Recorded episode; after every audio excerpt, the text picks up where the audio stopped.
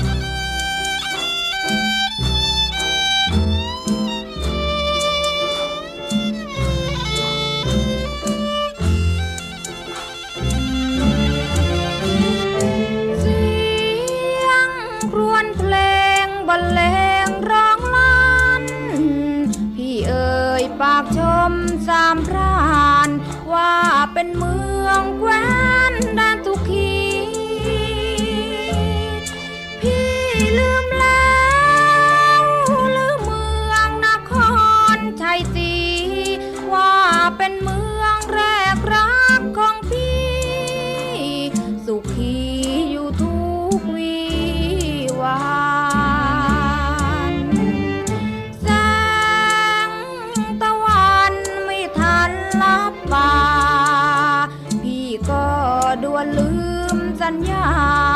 ว่าจะรักฟังใจผูกพัน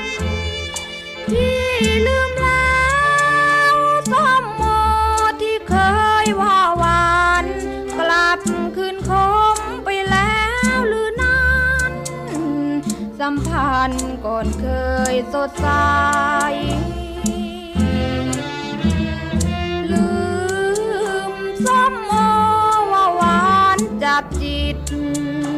เห็นดีแล้วหรือจึงคิด ชมอางุ่น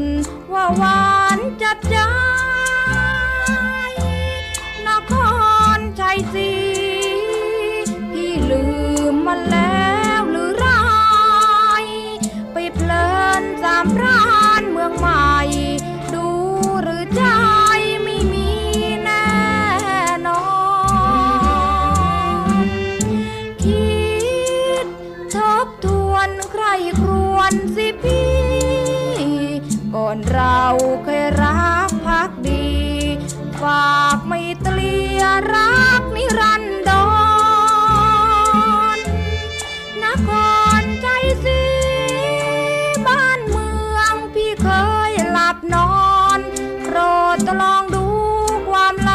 ครั้งก่อน อย่าลืมนครชัยศรีต้องบอกว่าเสียงร้องแบบนี้ลืมไม่ลงจริง ๆนะคะ ถ้ามีใครมาออดอ้อนว่าอย่าลืมกันนะ เสียงร้องของคุณละอองดาวโสธรบุญนะคะ เพลงสาวนครชัยศรีค่ะ มีคุณผู้ฟังถามมานะคะบอกว่าอ่าเสียงตอนขึ้นต้นเนี่ยเป็นเสียงซอ เสียงไวโอลิน หรือว่าเสียงครุยนะคะเป็นเสียงไวโอลินนะคะ แสดงว่าฟังอย่างละเอียดละเมียดละไมมากเลยทีเดียวค่ะ ตอนรับคุณผู้ฟังเข้าสู่รายการห้องสมุดหลังใหม่นะคะ พบกันเช่นเคยที่นี่วิทยุไทย PBS ออนไลน์ วิทยุข่าวสารสาระเพื่อสาธารณะ และสังคมกับดิฉันรัศมีมณีนินนะคะเจอกันทุกวันจันทร์ถึงวันศุกร์บ่าย2โมงครึ่งถึงบ่าย3โมงครึ่งนะคะ เป็นเวลาของการที่คุณได้ฟังตอนใหม่ ๆ เอี่ยมเอี่ยมแต่ว่าถ้าไม่ว่างช่วงนี้ก็ไม่เป็นไรนะคะ เดี๋ยวนี้เทคโนโลยีช่วยเราได้เยอะค่ะ ว่างตอนไหนก็ฟังตอนนั้น ฟังย้อนหลังหรือว่าจะดาวน์โหลดเก็บเอามาฟังก็ได้นะคะ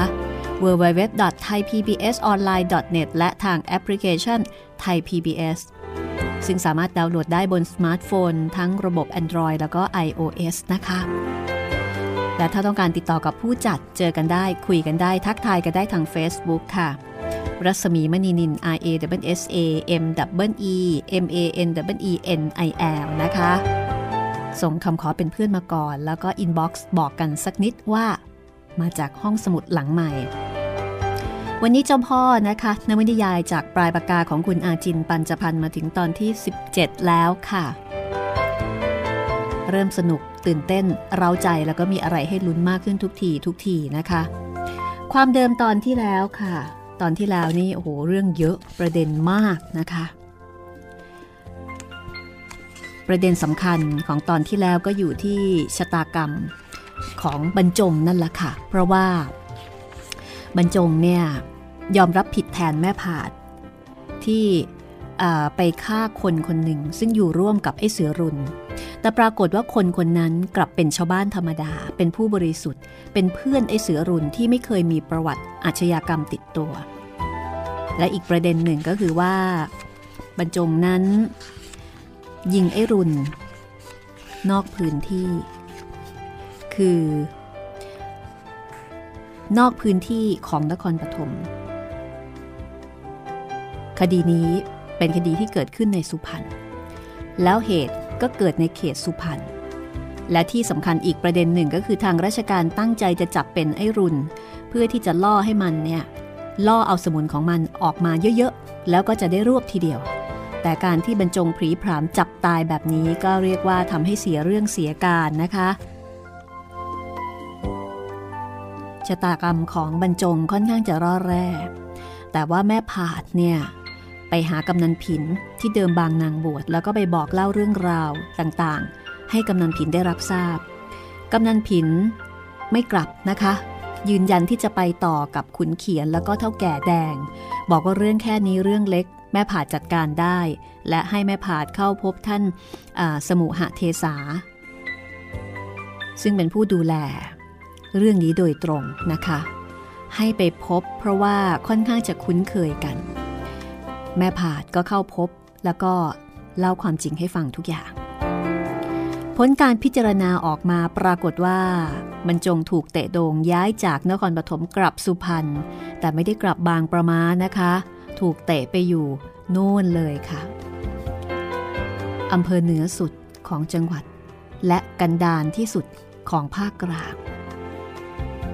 บรรจงก็ได้แต่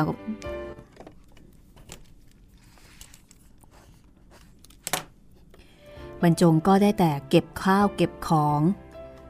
แล้วก็ออกเดินทาง รายงานตัวกับเจ้าเมืองสุพรรณโดยที่ไม่ได้ร่ำลาแม่ผาดนะคะ ในขณะที่กำนันผิน เท่าแก่แดงแล้วก็ขุนเขียน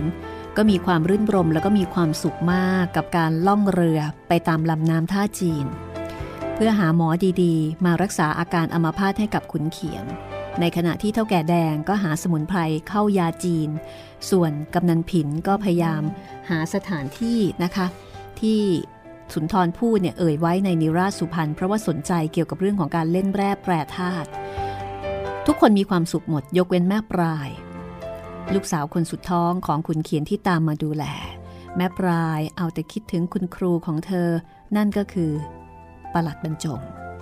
ส่วนหนุ่มพรมนะคะไปกรุงเทพ ใช้เวลาอยู่กรุงเทพเป็นเดือนแล้วก็ซื้อข้าวซื้อของมาฝากคนที่บ้านมากมาย และที่สำคัญ พรมไม่ได้กลับบ้านมาคนเดียว แต่พาเจียน ซึ่งเป็นนักการพนันตัวเอกลับมาด้วย และก็ตั้งใจว่าจะให้เนเจียนเนี่ยกลับมาทำบ่อน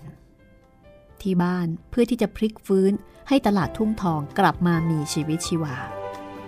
มีนักการพนันติดมาด้วยนะคะ การครบกับปีศาจพนันนักพนัน จะเป็นอย่างไร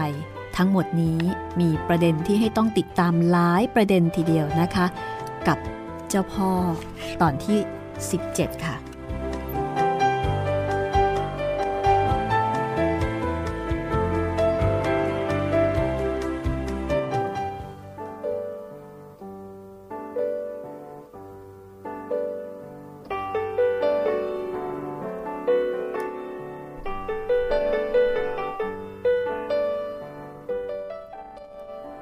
เรือเมเที่ยวกลางคืนลำที่บรรจงเดินทางไปรายงานตัวกับเจ้าเมืองสุพรรณ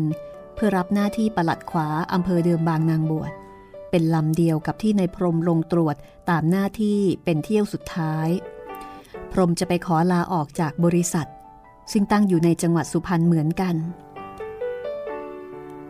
ปลัดบรรจงเมื่อได้เจอกับนายพรม ก็ดีใจ ในพรมดีใจที่ได้พบคนซึ่งช่วยพี่สาวของตน จนกระทั่งตัวเองเนี่ยต้องถูกฆ่าโทษนะคะ คือประหลัดบรรจงเนี่ยก็ ก็ต้องถูกฆ่าโทษแล้วค่ะ จากการปกป้องแม่ผาดนะคะ ในพรมรู้จักแม่ผาดว่า มีการยัดเงินมหาศาลปิดปากเพื่อนไอรุนเพื่อนไอรุนคนที่รอดชีวิต ซึ่งมันเห็นกับตาว่าคนยิงเนี่ยคือแม่ผาด ก็มีการปิดปากโดยการให้เงินนะคะ มันก็เลยให้การว่าประหลัดบรรจงจำเป็นต้องยิง เพราะเหตุการณ์ขับขันเฉพาะหน้า และเพื่อป้องกันตัว ในพรมเชิญบรรจงขึ้นไปนั่งชั้นหนึ่ง คือเก้าอี้ผ้าใบหัวเรือชั้นบน เปิดเหล้าฝรั่งเลี้ยง สั่งกับข้าวมากินกัน โอภาปราศัยต่อผู้มีพระคุณแก่พี่สาวของเขาอย่างสุดจริตใจ ในพรม นึกอย่างเดียวว่าใครให้หนึ่งต้องตอบแทนสอง ในขณะที่บรรจงเองก็ไม่ได้สบายใจนักนะคะ เขามีเรื่องมากมายที่ต้องคิด แล้วก็มีหลายเรื่องที่รบกวนจิตใจ ไม่ว่าจะเป็นประเด็นที่เขาได้เสียกับแม่ผาด ว่านี่เป็นเรื่องผิดหรือถูก แล้วก็ผิดหรือถูกที่เขาออกรับผิดแทนแม่ผาด ซึ่งทำให้เขาต้องถูกฆ่าโทษ และถูกในประเทศจากอำเภอใหญ่ไปที่กันดาร ชะตากรรมที่สืบเนื่องมาจากสัมพันธ์สวัสดที่โบราณใช้คำว่าได้เสีย ทั้งชายหญิง ต่างก็ได้และเสียไปพร้อมๆกัน เขานึกถึงความลับระหว่างเขากับแม่ผาด และนั่นแหละ ที่ทำให้เขาต้องแบกอกรับผิดชอบ เขาคิดว่าตำแหน่งงานของเขาจะปกป้องแม่ผาดได้ เขาก็เลยทำเช่นนั้น แต่ในความเป็นจริงที่เขาได้พบก็คือ บารมีของตระกูลสีทุ่งทองต่างหากเล่า ที่ช่วยชะลอโทษผิดของเขาเอาไว้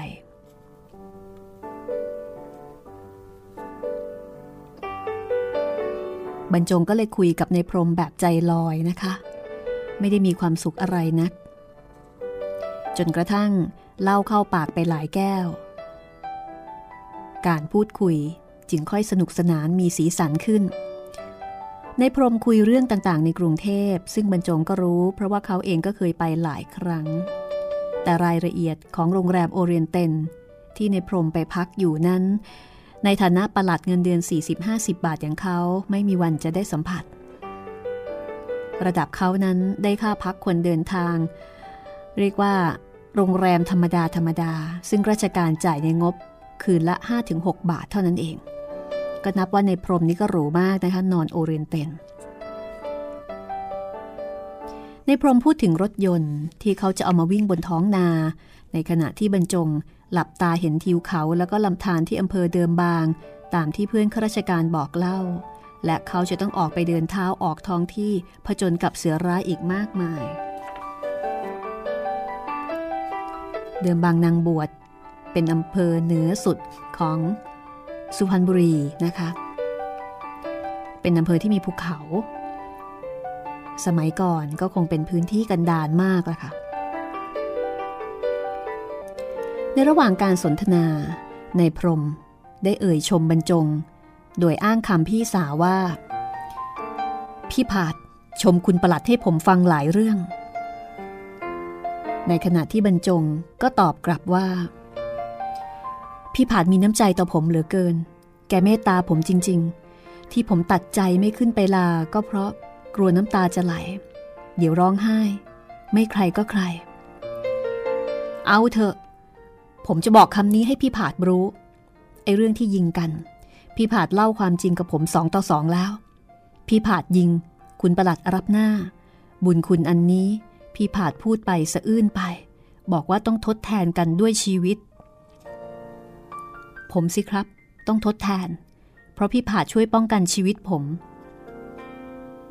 พี่ผาดก็เหมือนแม่ผม สิ่งที่พี่ผาดปรารถนา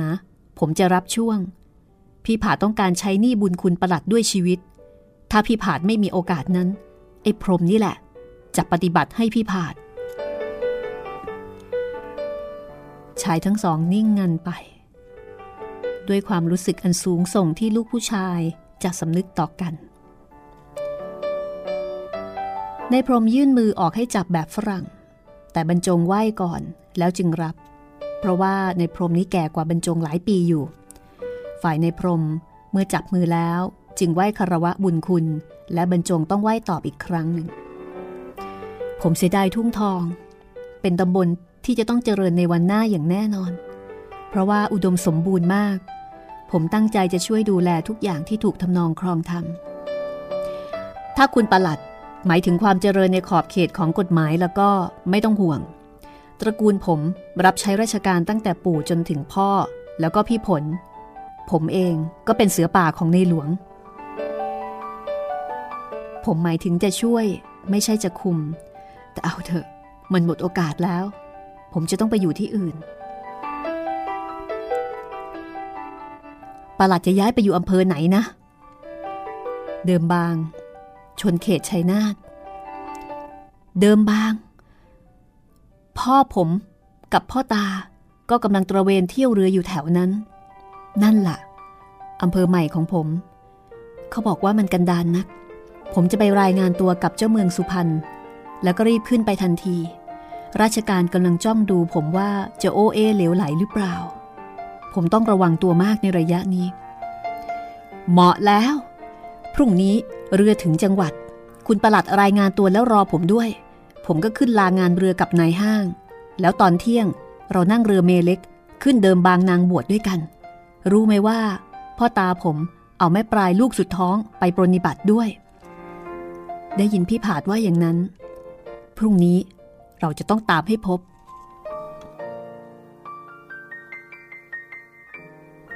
ดูเหมือนว่า ความปรารถนาของแม่ปลาย ใกล้จะเป็นความจริงแล้วอย่างไม่น่าเชื่อนะคะ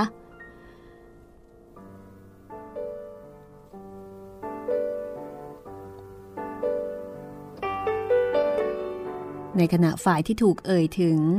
คือเรือยนต์สีทุ่งทอง ตอนนี้กำลังแล่นขึ้นเหนือ จนกระทั่งสุดเขตอำเภอเดิมบาง จวนจะเข้าเขตชัยนาทขณะนี้ใกล้หน้าแล้งก็ไปทุกที แม่น้ำอันแคบนั้นก็ตื้นเขิน นายไทมิ่งบอกให้สองผู้เท่ารับรู้ถึงอุปสรรคในการเดินเรือเรื่องน้ำตื้น ซึ่งจะลำบากมากขึ้นถ้าขึ้นเหนือต่อไป เช้าวันหนึ่ง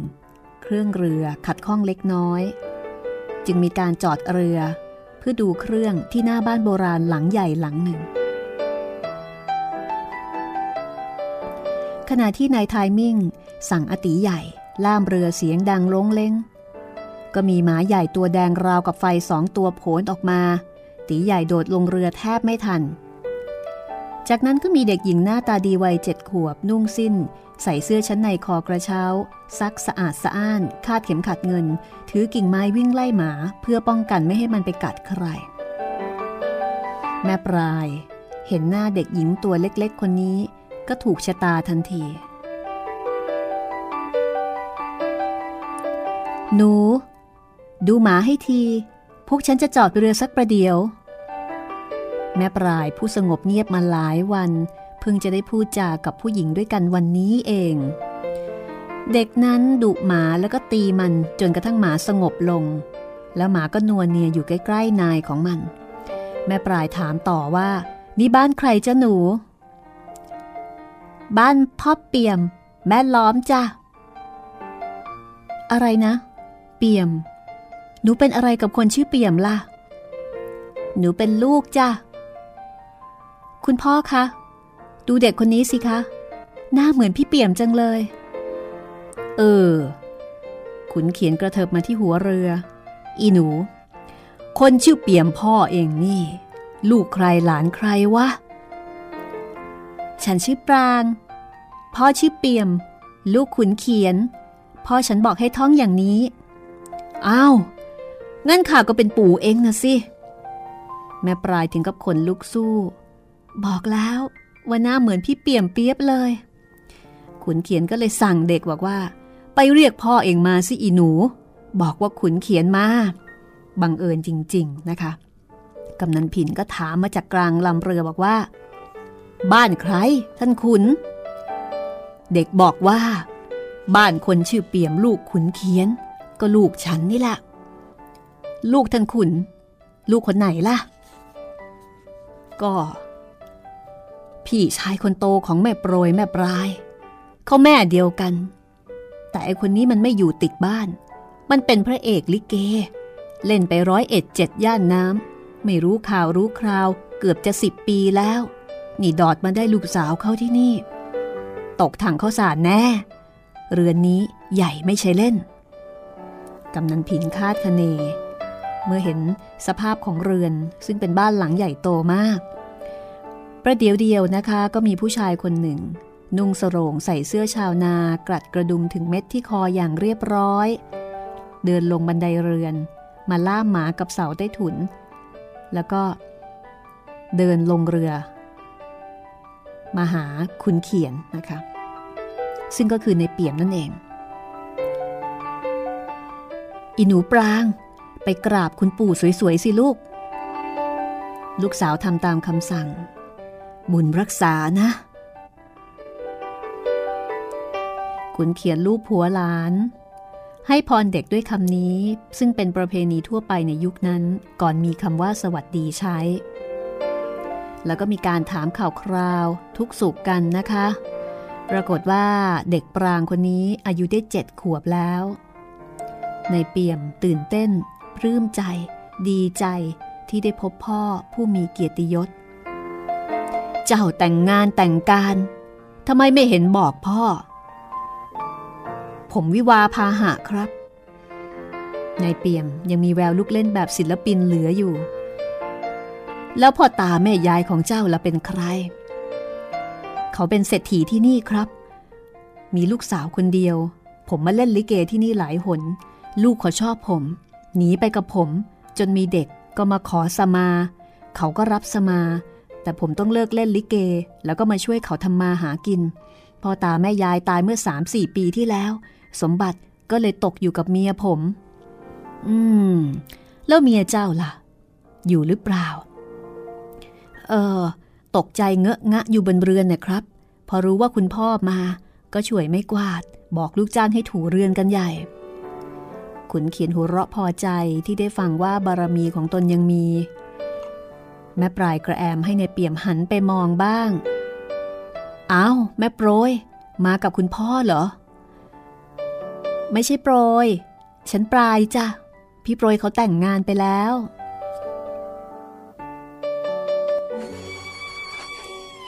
โอ้ แม่ปลาย เป็นสาวแล้วนะ เหมือนแม่โปรยจริง ๆ พี่ออกจากบ้านตั้งแต่ตัวเธอ แค่ลูกสาวพี่คนนี้แหละ นี่ก็เป็นสาวแล้วสวยซะด้วย อีหนูมาไหว้คุณอาปลายสิลูก เด็กหญิงครานมาไหว้อา แม่ปลายดึงแขน มาโอบกอดไว้ เหมือนพี่เปี่ยมเหมือนถอดออกมา ฉันถึงได้แป๊บตาตั้งแต่ทีแรก ชื่ออะไรจ๊ะหนูมื่อกี้อาฟังไม่ถนัด ชื่อปรางจ้ะชื่อเพราะจริง พวกเราต้องชื่อตัวปอทั้งนั้นนะ แม่ปลายคุยเล่นกับหลานร่วมสายโลหิตอย่างสนิทสนมใจ และลืมความหงอยเหงาไปชั่วคราว อย่าใจน้อยไปเลยร้อยช้ำพักสักครู่นะคะ แล้วเดี๋ยวกลับมาติดตามกันต่อ กับเจ้าพ่อ ตอนที่ 17 ค่ะ พี่คงสื่อตรงเหมือนก่อนบ้านเมืองแดนแควนเคยนอน ไม่เคยลืมนครใจสีพี่ยังรักฟังใจจดจำได้ดี พี่ลองใจยอดรักของพี่ คนดีอย่าด่วนวันวาย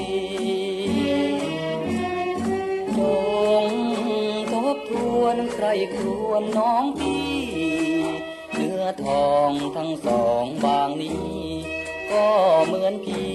และน้องร่วมใจนครชัยศรีน้องพี่ก็มีความหมายสามพรานเนื้อทองน้องใหม่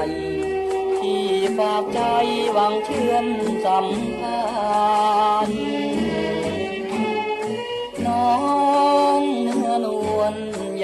วรหวนหายไม่เคยมองน้องข้ามไป แบ่งดวงใจรักเธอเท่ากันอย่ามันมองท้องใจกันเลยแจ่มจันทร์ด้วยดวงใจพี่ยังรักมัน ทั้งสามพรานนครชัยศรี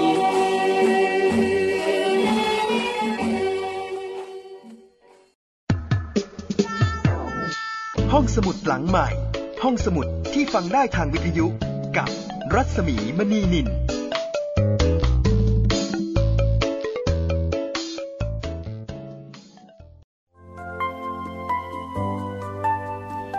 มาฟังต่อกันเลยนะคะ ในช่วงที่ 2 ของตอนที่ 17 บางทีชีวิตคนเรามันก็บังเอิญแบบนี้นะคะ เจอคนที่ไม่เคยคิดว่าจะได้เจอคนที่พลัดพรากจากกันไป ฟังดูเหมือนเรื่องบังเอิญ แต่บางทีมันก็เป็นอย่างนั้น ดิฉันเองยังเคยเลยว่าโบกรถเดินทางลงใต้ไปกับเพื่อนๆ สมัยเรียนหนังสือ เรียนมหาวิทยาลัยนะคะ ก็อยู่ประมาณสักปี 2 ปี 3 โบกรถเดินไปแถวปราณบุรี ในระหว่างที่ที่ยังโบกไม่ได้ ปรากฏว่าไปเจอบ้านเพื่อน บ้านเพื่อนซึ่งเรียนอยู่ด้วยกัน แต่ว่าเขาเขาไม่ได้มาโบกด้วยกันน่ะนะคะ เจอบ้านเพื่อน ตลกมากเลย ก็เลยได้กินข้าวกินขนมอะไรต่อมีอะไรกันจนอิ่มหนำสำราญนะคะ และจากนั้นก็ค่อยเดินทางต่อ แล้วเราก็ตกใจกันมากว่า คือไม่น่าเชื่อว่าเดินเดินไปเนี่ยจะมาเจอแล้วก็ไม่เคยรู้มาก่อนด้วยว่าบ้านเขาอยู่แถวนั้น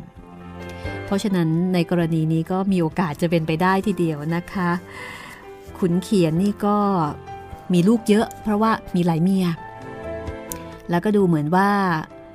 ลูกสาวเนี่ยจะโอเค แต่ลูกชายไม่ค่อยได้เรื่องไม่ค่อยได้ราว ขุนเขียนเองก็ไม่ไม่ค่อยจะอะไรกับลูกชายมากนักนะคะ แต่ว่าจะรักลูกสาวซะมากกว่า เอาละก็เหลืออีกประมาณหนึ่งนะ ก็จะจบเรื่องเจ้าพ่อแล้วเราก็จะขึ้นเจ้าเมืองกันต่อ แต่ว่าเรื่องเจ้าพ่อต้องให้ได้บทสรุปก่อนนะคะ และหลังจากนั้นถึงจะไปต่อกับเจ้าเมืองซึ่งเป็นเล่มสองผลงานวรรณกรรมชิ้นเยี่ยมนะคะของคุณอาจินปัญจพันธ์ศิลปินแห่งชาติสาขาวรรณศิลป์ ประจำปี 2534 ถ้าคุณได้ฟังพร้อมแล้ว เราไปฟังกันต่อเลยนะคะ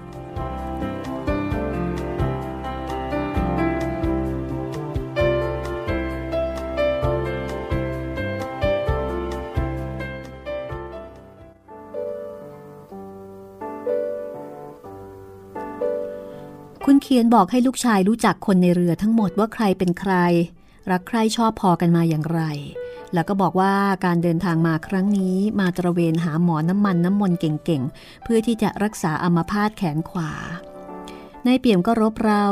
เชิญขุนเขียน บิดา ให้ขึ้นเรือน แล้วก็ขอร้องให้ทุกคนพักแรมกันบนเรือน เพราะว่าการแล่นเรือขึ้นเหนือจะค่อนข้างลำบาก เพราะว่าหน้าแล้งน้ำมันตื้น นายเปี่ยมบอกว่าเดี๋ยวเขาจะเรียกว่าจะถามทางพักพวกนะคะ ถามหาหมอเก่งๆว่าใครรู้จักหมอเก่งๆอยู่ที่ไหนบ้าง ใครรู้จักก็ให้ไปรับตัว แล้วก็มาลองรักษากันที่เรือนนี้ ส่วนถ้าท่านจะเป็นพระเป็นสงฆ์ทิ้งวัดไม่ได้ ก็ค่อยไปเรือหรือไม่ก็หาเกวียนให้บิดานั่งไปที่วัด ก็ค่อยคิดกันไป เขากราบพ่อแล้วก็พูดต่อหน้าทุกคนว่า ผมจะได้กราบเท้ากระถาเวทีคุณพ่อสักครั้ง แก้ตัวที่ผมเป็นลูกที่ไม่อยู่ติดบ้าน สนองพระคุณคุณพ่อในคราวนี้แหละครับ ในเปี่ยมข้าไก่ทำแกงเผ็ดเลี้ยงมื้อเที่ยง เผื่อไปถึงมื้อเย็น บนเรือนแบ่งสำรับกับข้าวเป็นสองวง คือวงผู้ชาย ก็มีขุนเขียน มีกำนันผิน มีเท่าแก่แดงแล้วก็ในเปี่ยม ส่วนวงผู้หญิงก็มีแม่ล้อม ซึ่งเป็นเมียของในเปี่ยม มีแม่ปลาย หนูปราง ส่วนในเรือ ตีใหญ่ทำกับข้าวแกงจืดอาหารจีนขึ้นไปเพิ่มให้เท่าแก่แดงบนเรือน แล้วตัวเขาเองกับนายทายมิ่งก็ร่วมวงกินกันในเรือสองคน แม่ปลายก็มีความสุขมากขึ้นนะคะ สนิทสนมกับแม่ล้อมพี่สะพ้ายอย่างรวดเร็วแล้วก็จริงใจ โดยมีหนูปราง เป็นสายสัมพันธ์เชื่อมโยง หล่อนเพิ่งจะมีความสุขก็วันนี้ที่ได้อยู่บนบ้านเรือน แล้วก็อยู่กับผู้หญิงด้วยกันอย่างไม่ตะกิดตะขวงต่อไป แม่ปลายก็ดีใจที่พ่อรับคำพี่ชายว่าจะพักที่นี่ไม่ตระเวนต่อไปไหนอีก จะได้อยู่บ้านสักที มีที่อยู่เป็นสัตว์เป็นส่วนเป็นส่วนตัว ส่วนคนอื่นก็แล้วแต่ว่าเขาจะตกลงกันว่าจะเข็นเที่ยวต่อไปในแม่น้ำตามแผนเดิม หรือว่าจะรีบล่องเรือกลับก่อนที่จะติดน้ำตื้นในหน้าแล้ง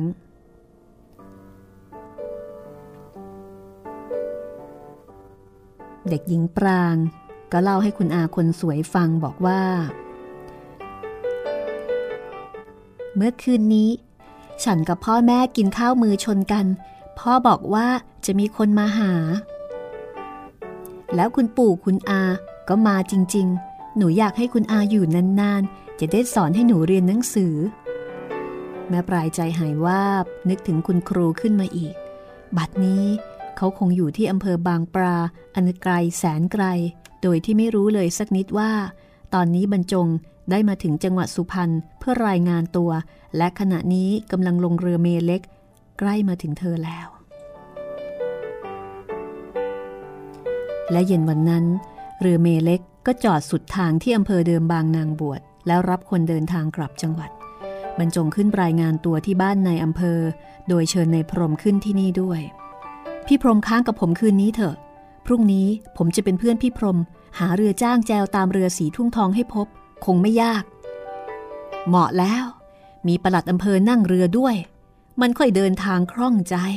ตกลง ผมจะอยู่ค้างกับคุณ บ้านพักประหลัดอำเภอเป็นเรือนไม้สองชั้นใต้ถุนสูง ตามแบบฉบับบ้านพักข้าราชการทั่วไปเรือนนั้นแม้จะเก่า แต่ประหลัดคนเก่าก็บำรุงรักษาเอาไว้ดี น่าอยู่ ปลัดผู้นั้นมีอายุราชการเต็มขั้น พร้อมที่จะสอบขึ้นเป็นนายอำเภอ มีวัยและอายุราชการสูงกว่าบรรจง สมควรที่จะได้ย้ายไปอยู่อำเภอใหญ่ ๆ อย่างบางปลาที่บรรจงจากมา บรรจงก็ตรวจตราห้องหับประตูหน้าต่าง กะห้องว่าใครจะนอนไหน แล้วก็ชายทั้งสองก็ถอดเสื้อเปลี่ยนกางเกง ช่วยกันกวาดถู แล้วก็ไปอาบน้ำในลำธารที่ไหลรินจากภูเขาผ่านหลังบ้าน กลับขึ้นบ้านใส่เสื้อป่านกางเกงแพรในพรมปูเสือ เปิดเหล้ากะจะนั่งกินกันที่ระเบียงหน้าบ้าน ตายแล้ววะไม่มีถ้วยแก้ว ไม่มีน้ำกิน แล้วก็ไม่มีกับแกล้ม เดี๋ยวผมไปตลาด หาซื้ออะไรอะไรมาก่อน เอาตะเกียงหรือเทียนไขดีล่ะ อย่าไปเลยครับพี่ พวกที่จังหวัดเขาบอกว่า ที่นี่ไม่มีตลาดคำลงบ้านใครบ้านมัน ข้าวก็ต้องเดินไปขอปันข้าวเปลือกจากชาวนามาตำกินเอง เสร็จกัน ในพรม ผู้เนรมิตทุกสิ่งทุกอย่างได้ด้วยเงิน และมีภาพของตลาดอยู่ในสมองร้องออกมา ไม่เสร็จหรอกหน้าพี่พรม บรรจงหิ้วฉลอมที่เขาจับจ่ายของมาจากจังหวัด ออกมาแก้เชือก ผมซื้อถ้วยซื้อชามมา ติดกล้วยมาหวีหนึ่ง คืนนี้เรามากินเหล้ารินใส่ชาม แล้วก็กินกล้วยแทนข้าวกันเถอะ เออ ก็ดีเหมือนกัน กินเหล้าในชาม เหมือนพวกทำเหล้าเถื่อนที่โคนต้นตาล เอ๊ะ แต่ว่ากินกล้วยแทนข้าวนี่ประหลัดเคยด้วยหรือ เคยสิ คืนแรกที่ขึ้นท่าบางประมาณนั่นแหละพานโรงเอากล้วยเลี้ยงผมแทนข้าว เอาลองดู แต่ถ้ามีอะไรกรอบๆ เค็มๆ แกล้มเหล้าแมคคาลัมด้วย แหม ก็จะยิ่งดี ผมอยู่บ้าน ผมแกล้มด้วยเนยแข็งนั่นแน่ เอ๊ะ ดูเหมือนเมียจะหยิบใส่หีบให้มาด้วยนี่ว่า ในพรมเปิดกระเป๋าที่เดินทองชื่อนามสกุลของเขาอีกครั้ง ค้นๆดูในหลืบฝากระเป๋า ก็เจออับเนยแข็ง เขาหัวเราะชอบใจในความเอาใจใส่ของแม่โปรยเมียเขา ก็นับว่าหรูทีเดียวนะคะ กินเนยแข็งกับเหล้านะบรรจงมีเทียนไขแล้วก็ไม่ขีดไฟไฟฉายติดกระเป๋าเดินทางเสมอ เป็นของจำเป็นสำหรับข้าราชการภูทรในยามที่ต้องออกท้องที่ พอพรบค่ำบรรจงก็จุดเทียนนายพรม รินเหล้าคือรินเหล้าลงชามเหล้านอกกันนะคะแมคคาลัมยี่ห้อดังในตอนนั้น จริงๆ ชามนั้นก็คือชามก๋วยเตี๋ยวนั่นเอง แล้วก็เปิดอับเนยแข็ง เอามีดพับออกมาฝานเป็นแว่นๆ วางลงบนฝาอับเนย จากนั้นมีเสียงตะโกนว่า เจ้าของบ้านอยู่ไหมนายพรม เอื้อมมือคว้าปืนในซองซึ่งปลดวางไว้ข้างตัวทันที ใครมา ไม่รู้สิ บรรจงเฉยๆ ทั้งสองเงียบดูชั้นเชิง มีเสียงปังปัง เป็นการยิงปืนขึ้นฟ้าสองครั้ง พรมนอนราบกับพื้นอย่างฉับไวเหมือนซ้อมรบเสือป่า ปืนอยู่ในมือแล้วก็ปลดเซฟแล้ว เดี๋ยวพี่ ถ้าเขามาร้าย เขาจะเปิดไฟฉายคาเอาไว้เหรอบรรจงเตือนไว้ ขณะที่ปืนข้างตัวของเขาก็ปลดเซฟอยู่ในมือแล้วเช่นกัน ในพรมได้สติ เออ จริง ยืดตัวให้เป็นเป้าของไฟฉาย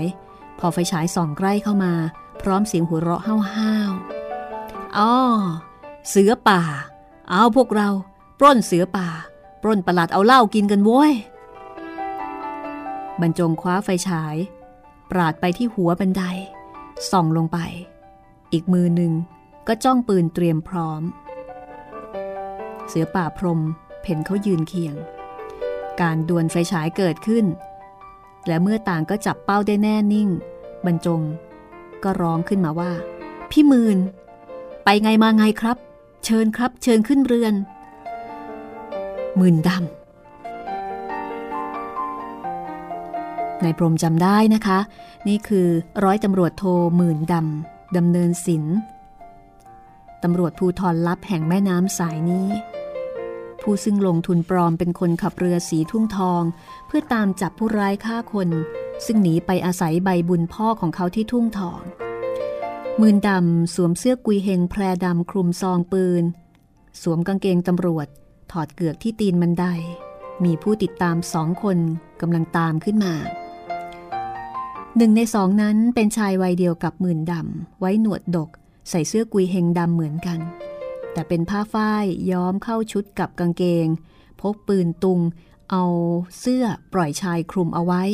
เขาหิ้วตะกร้า มีถ้วยชามช้อนกระทบกันดังกรอกแกรก คนรั้งท้ายแต่งตำรวจครึ่งท่อน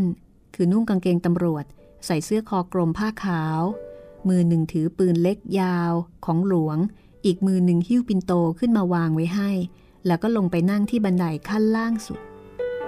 สี่ชายนั่งขัดสมาธิรอบแสงเทียนไข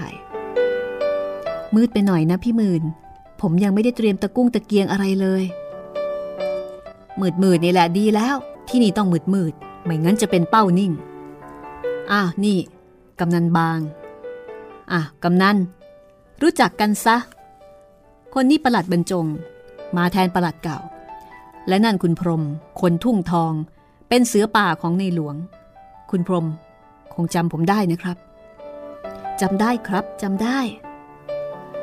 ไอคนหิ้วปินโตที่ลงไปนั่งเฝ้าข้างล่างนั่น เป็นพลตำรวจเด็กผมเอง พี่หมื่นมาทำอะไรที่นี่ บรรจงถาม พี่มาเป็นหัวหน้าสถานีตำรวจอำเภอนี้อ้าวแล้วเรื่องตำรวจลับล่ะครับ ท่านยุบแล้ว ท่านสั่งพี่กลับสังกัดเดิมในบางกอก แต่พี่สมัครมาที่นี่ทำไมล่ะครับพี่ น่าจะอยู่บางกอกสบายๆ พี่ชอบบู๊ไว้ ที่นี่เสือสางชุม หัวขโมยหัวปล้นทั้งนั้น พี่ขอมาเองพราะรู้ว่าบรรจงโดนเตะโด่งมาด้วย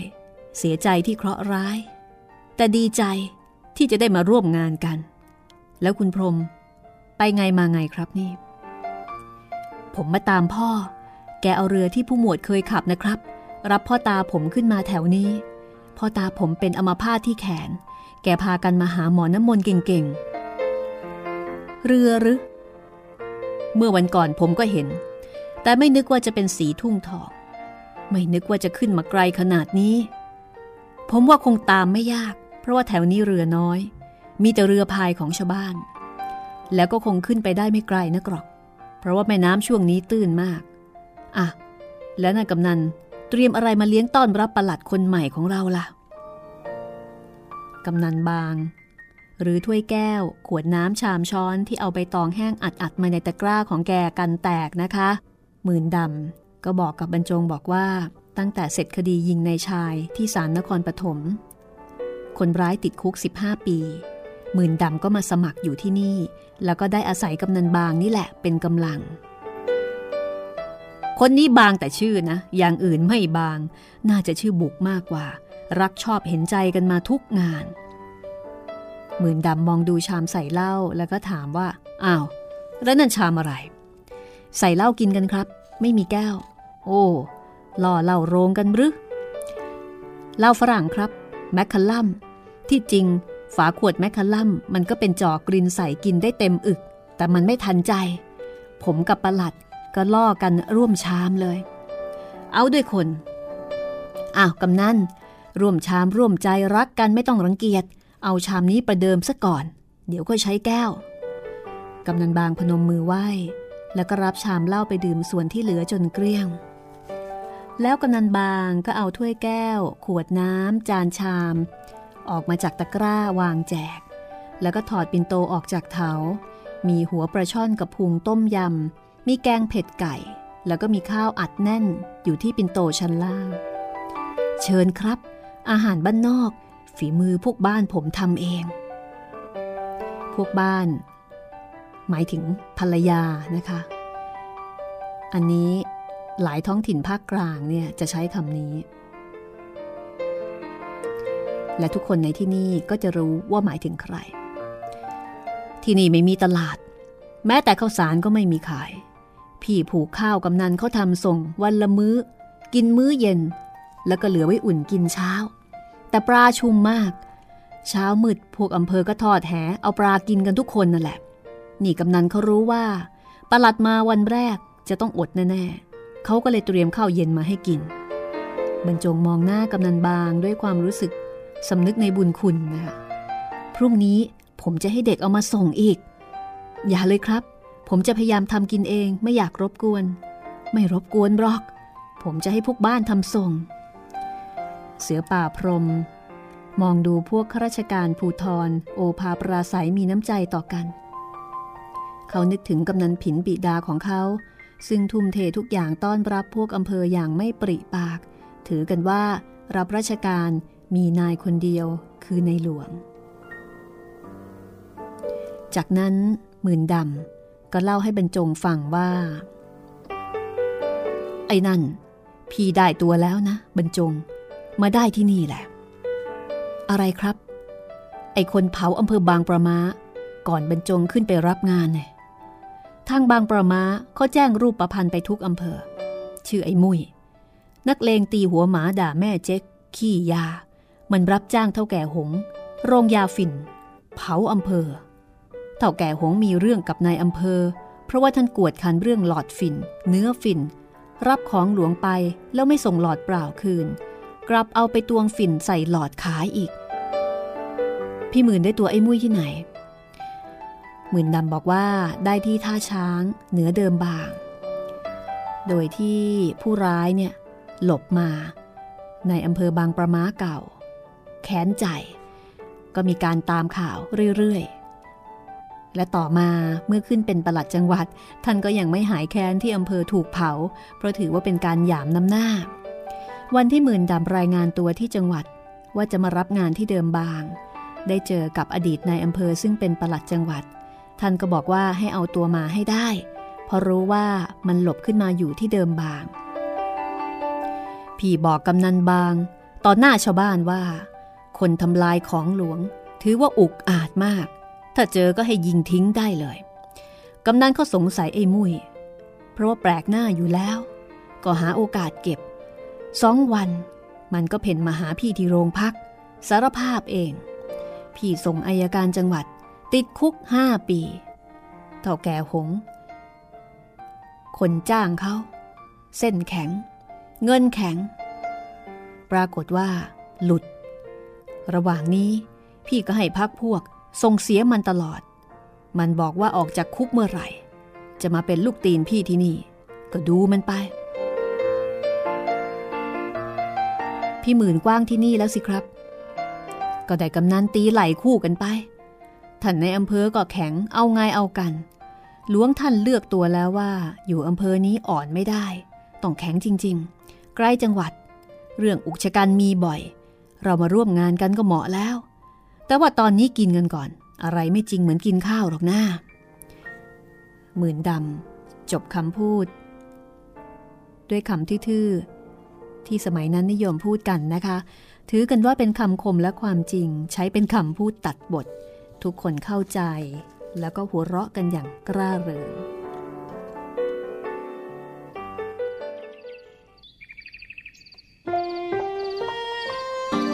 เช้าวันรุ่งขึ้นกำนันบางเอาเรือประทุนมีคนแจมารับประหลัดบรรจงกับเสือป่าพรม ทวนน้ำขึ้นเหนือตามหาเรือสีทุ่งทอง ซึ่งกำนันบางก็ซักไซไต่ถามลูกบ้านได้สะดวกละค่ะ เป็นกำนันด้วย แต่หมื่นดำงานนี้ไม่ได้ไปด้วยเพราะว่าติดราชการและไม่นานก็พบเรือยนต์สีทุ่งทองจอดอยู่ที่ท่าน้ำบ้านในเปี่ยมแม่ล้อม พรม ให้เรือแจวเทียบเข้าไป เขาก้าวลงเรือยนต์ของเขาเอาของที่ซื้อจากกรุงเทพให้ในายท้ายมิ่ง และเมื่อรู้ว่า พ่อกับน้องเมียอยู่บนเรือน เขาก็หิ้วกระเป๋าจะขึ้นท่า ม้าดุเพ่นออกมาตามเคย พอกำนันบางตวาด มันก็ลังเล กำนันบางแกว่งตะพดก้าวจากเรือขึ้นท่า หมาก็ถอยหลังกรูด เพราะว่าเขาหวดเอาจริง ๆ บรรจงและพรมตามขึ้นไป คนบนเรือนเชะเง้อดูผ่านช่องประตูเหนือบันได พี่เปียม มีคนมาหา เอาเชิญขึ้นมาเลย ใครมากันบ้างล่ะกำนันมากันจากอำเภอ มาดูเอาเองเหอะ เขามาตามคนในเรือยนต์ เสือจันทบูรผืนใหญ่สีม่วง เตรียมเอาไว้รับแขกอำเภอโดยเฉพาะ ถูกปูลงยกพื้นอันกว้างขวาง เหนือนอกชานในร่มกันศาสตร์ ในพรมกำนันผินพ่อลูก ทักทายถามทุกสุขกัน แล้วพรมก็ถามถ่ายอาการพ่อตาว่ากันไปตามมารยาท ขุนเขียนบอกให้รู้ว่าเจ้าของบ้านเป็นใคร ฝ่ายหญิงและเด็กหญิง แอบกันอยู่หลังเรือนตามประเพณี หญิงจะไม่เยี่ยมหน้าออกมาถ้าไม่ถูกเรียก ถ้าถูกเรียก หาน้ำหาท่ามาเลี้ยงแขก ก็จะให้เด็กที่กล้ากล้ายกออกมาคนเป็นสาวเป็นนาง จะไม่เสนอหน้าให้ใครเห็นง่าย ๆ กำนันบางนั่งห้อยขาพูดจากับนายเปี่ยมลูกบ้าน ถามถ่ายเรื่องขโมยขโจรในพรมเปิดกระเป๋าเอาของฝากที่ซื้อมาจากกรุงเทพออกมากองเป็นสามกองสำหรับสามคน คือพ่อ พ่อตา แล้วก็น้องเมีย อ้าว แม่ปลาย นี่แม่ปลายอยู่ที่ไหนล่ะครับ คุณอา ปลายเอ้ย ออกมาเถอะพอพรมมา กันเองทั้งนั้นไม่ใช่ใครที่ไหนเอาละค่ะ แม่ปลายจะออกมา หล่อนจะทำหน้าอย่างไรเมื่อพบว่า พี่พรมไม่ได้มาคนเดียวแต่มาพร้อมกับคุณครูที่รักของหล่อนด้วย ติดตามเรื่องราวตอนต่อไปได้นะคะ ในตอนที่ 18 ของเจ้าพ่องานเขียนของคุณอาจินปัญจพันธ์ สวัสดีค่ะ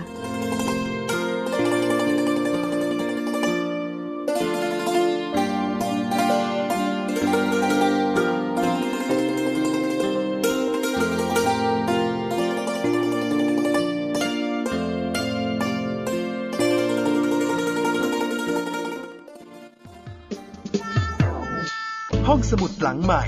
ห้องสมุดที่ฟังได้ทางวิทยุกับรัศมีมณีนิน